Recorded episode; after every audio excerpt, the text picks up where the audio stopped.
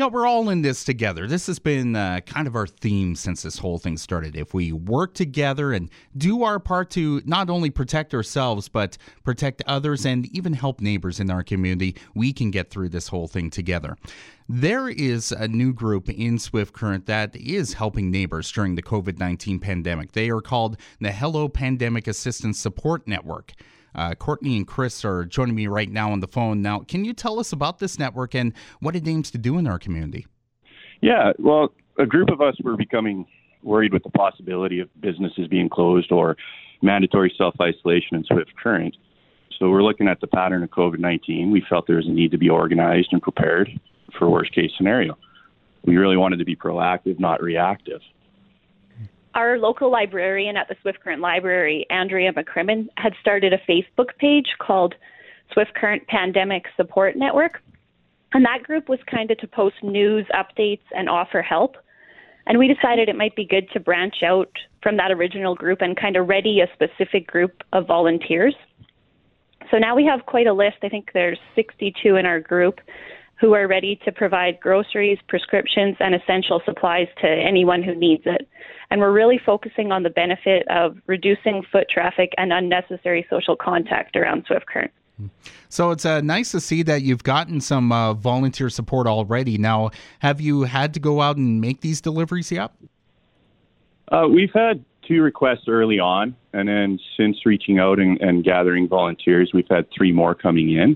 Um, there's been a few inquiries made, but those requests were met by family or friends, which honestly, we prefer to see more requests coming to the various groups in town.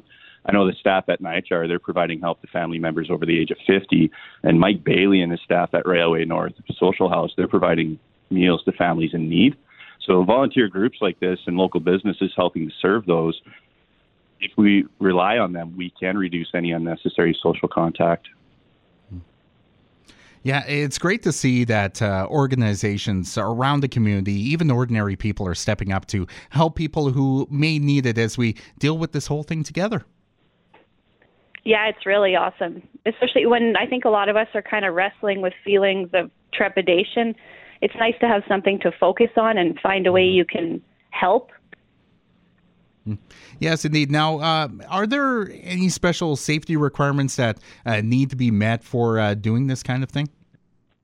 Uh, well, our current understanding is that all criminal record checks are appointment-based and they require special conditions. So we're working with Meals on Wheels to see if we can find a solution um, so that our volunteers can apply for criminal record checks.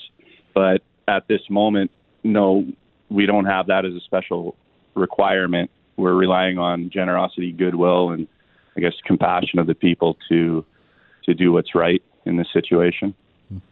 Now, uh, you mentioned that you have a number of volunteers already, but uh, if uh, anyone's interested in uh, taking part, uh, how can they uh, how can they join up? So anyone who wants to help can find us on Facebook. The page is called Hello S C Pandemic Assistance Network. And then anyone who needs help, like needs someone to get their groceries or supplies for them, can email human dot swift at gmail dot com, or they can give us a call at seven seven four, five zero nine two. Yeah, uh, hopefully everything goes well for you, Courtney and Chris, and uh, hopefully uh, you get a lot of help in this. Uh, thanks for joining me today, and uh, the best of luck to the both of you. Yeah, have a great day.